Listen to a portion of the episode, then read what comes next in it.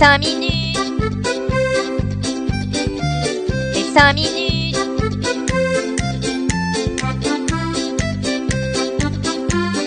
5 minutes du coin. Bonjour à tous et bienvenue pour ce nouvel épisode des 5 minutes du coin. Cette semaine, on est resté plutôt pépère. Le Bitcoin est remonté lentement mais sûrement autour des 29 000 $ pour venir nous narguer tout proche du support des 30 000 qu'il n'a vraiment pas envie de détruire. Avec tout ça, le Fear and Greed Index nous affiche un score de 61, toujours dans le grid. Malgré tout ce qui se passe au niveau bancaire, la gourmandise est toujours de mise pour le marché des cryptos. Commençons les actus de cette semaine avec un Robin des Bois. Que dis-je ? Un Robin coin des Bois, car oui, cela concerne directement le Bitcoin. Un hacker qui semble défendre la cause ukrainienne dans le conflit qui l'oppose à la Russie a donc décidé de mener son combat de son côté en privant la Russie de certains fonds. Il s'est attaqué à des agences russes possédant du Bitcoin sur au total 986 portefeuilles crypto. Ces portefeuilles auraient tous eu des interactions avec des cyberattaques, c'est pourquoi ils ont été pris pour cible par notre justicier masqué. Une fois les bitcoins de ces adresses récupérés, il en aurait détruit une dizaine. À noter que notre hacker œuvre depuis longtemps, car les bitcoins qui ont été détruits avaient été récupérés par ce dernier avant que le conflit russo-ukrainien n'éclate.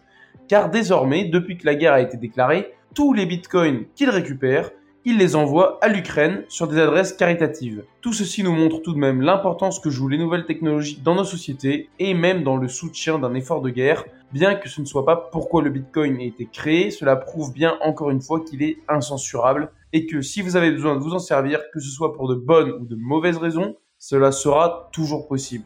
Quittons ces pays froids pour nous retrouver dans un petit royaume situé en Asie du Sud, entre l'Inde, le Pakistan, la Chine et la Thaïlande. Ce petit royaume résistant encore et toujours face à l'envahisseur, c'est le Bhoutan. Et comment ce dernier combat l'envahisseur du monde entier, qui s'appelle le dollar ? Eh bien, en minant du Bitcoin, bien entendu. C'est dans un journal local que cette nouvelle est parue il y a peu, dans lequel le Bhoutan se positionne comme croyant en l'avenir du Bitcoin et avouant en miner depuis qu'il aurait touché la valeur de 5 000 $ au cours de l'année 2019.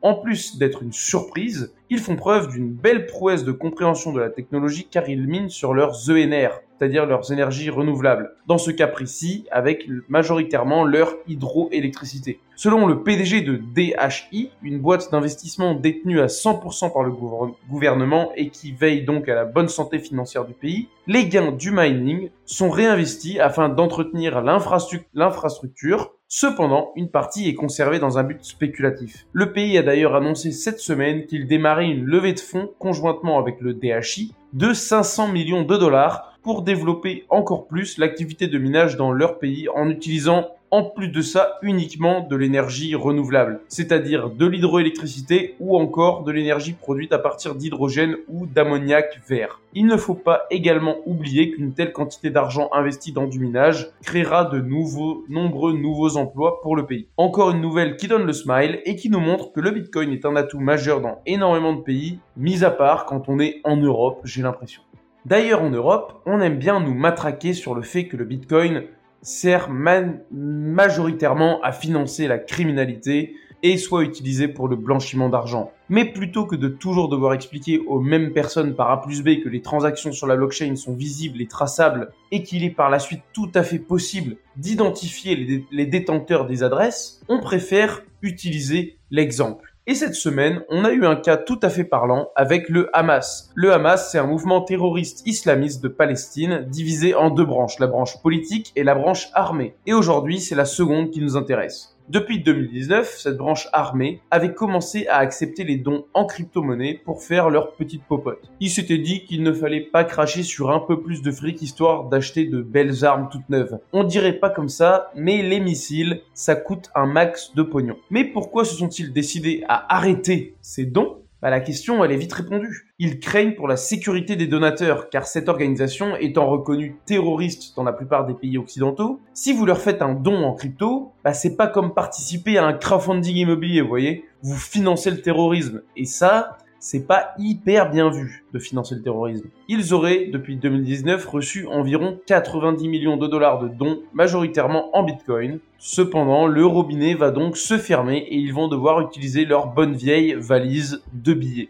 Ça fait déjà 3 news à propos du Bitcoin. Vous n'avez pas encore eu votre dose de shitcoinerie, du coup on y va tout de suite et on attaque avec du très lourd, qui, à elle seule, devrait vous rassasier. Après avoir fait une première collection NFT avec comme emblème la R5, Renault décide d'une deuxième collection de NFT ayant pour but des sneakers digitales. Voilà, ça part totalement en cacahuète le truc. Ces baskets seront digitales, donc, comme je l'ai dit, mais auront une copie physique avec un certificat d'authenticité. Ces chaussures conservent la ligne directrice de la première collection de NFT de Renault, car ils se sont inspirés de la Renault R5 Turbo des années 80 pour définir le design de leur godasse. J'espère quand même qu'ils ont un petit peu modernisé le truc, sinon vous risquez de vous retrouver avec des chaussures cubique. Il y aura 6 modèles différents de chaussures, dont un qui sera conçu en partenariat avec la communauté de Renault.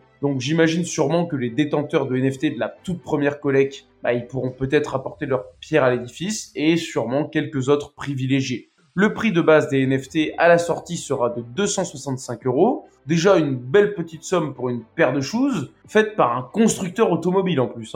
Pas dit que ça soit un truc de malade mental. Les détenteurs des NFT de la première collection auront un accès anticipé à la vente à partir du 15 mai, alors que la vente publique se tiendra le 17 mai. En parlant de NFT, on a un Français plutôt connu qui en possède. C'est Bernard Arnault, le président du groupe LVMH, et au passage l'homme le plus riche du monde, qui a dépassé Elon Musk cette année. D'un côté, faire des sacs en cuir, c'est quand même beaucoup moins risqué que de fabriquer une fusée. Je me demande bien si ce monsieur s'est payé un NFT de la première collection de Renault en tout cas. Bon, après, il n'y a rien de vraiment étonnant quand on sait que les fils de Bébert sont à fond dans les NFT.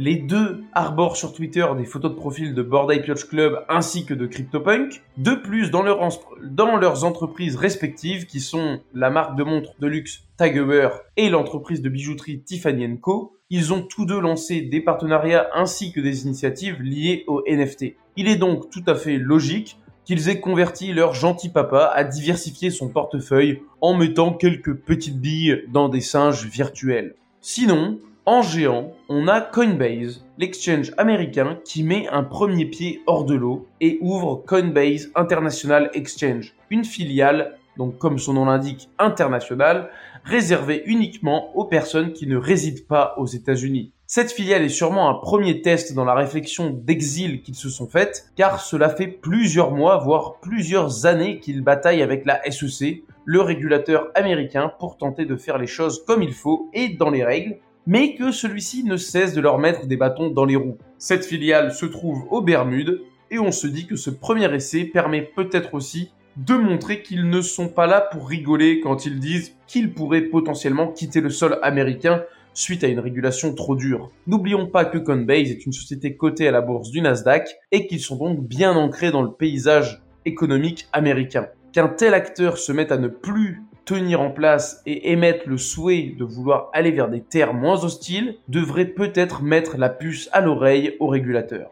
On va terminer avec une nouvelle un peu plus fun. Quand vous minez des crypto-monnaies, que ce soit du Bitcoin ou autre, en tant que particulier, votre consommation électrique a tendance à plutôt grimper en flèche.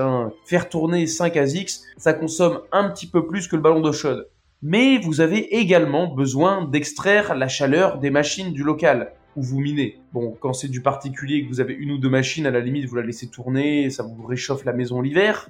Mais quand vous commencez à avoir beaucoup de machines, il faut extraire ses calories. Et vous savez quel est le business qui a à peu près les mêmes caractéristiques ? C'est la culture du cannabis. Ah oui, quand vous cultivez du cannabis, ça consomme beaucoup d'électricité parce que vous avez plein de lampes en intérieur. Et en général, vous avez aussi besoin d'extraire, là c'est pas trop la chaleur, mais plus les odeurs. Donc au final, l'installation se ressemble beaucoup. Et pourquoi est-ce que je vous dis ça ? C'est parce qu'on a eu une petite histoire drôle qui est arrivée à la brigade antidrogue catalane en Espagne.